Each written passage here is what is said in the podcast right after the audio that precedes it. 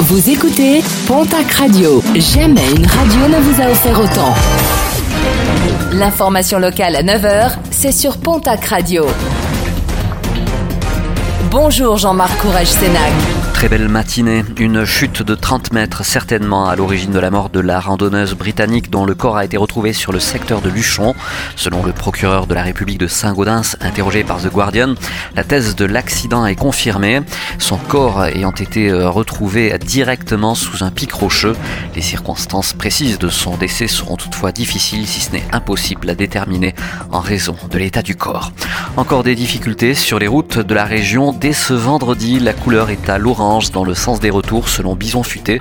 Samedi sera la journée la plus difficile avec une journée classée orange dans le sens des départs et rouge dans celui des retours. Dimanche, le trafic sera encore dense dans le sens des retours avec une journée classée orange. Visite gouvernementale hier à Bayonne, celle de Bruno Le Maire, l'occasion pour le ministre de l'économie de rappeler qu'aucune aide ne sera apportée aux restaurateurs qui ne joueront pas le jeu du pass sanitaire et de rappeler les sanctions encourues de la fermeture administrative à un an de prison ferme en cas de récidive. Début du chantier programmé lundi à Tarbes, les travaux de réhabilitation de la place au bois vont commencer.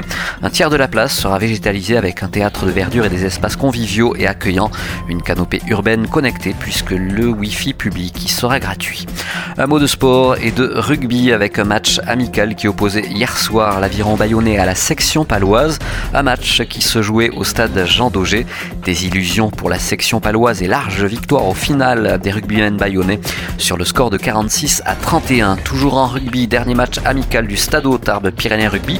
Ce sera ce dimanche au stade Maurice Trélu face à l'équipe de Suresnes. L'occasion de découvrir le nouvel effectif des Rouges et Blancs. Rendez-vous est donné à 15h, l'entrée générale est fixée à 10 euros. Et puis en football, nouvelle journée de Ligue 2 ce samedi. Le TFC se déplace demain à Dijon. Coup d'envoi de la rencontre à 15h. Le POFC recevra de son côté l'équipe de Bastia. Coup d'envoi de la rencontre à 19h au Noust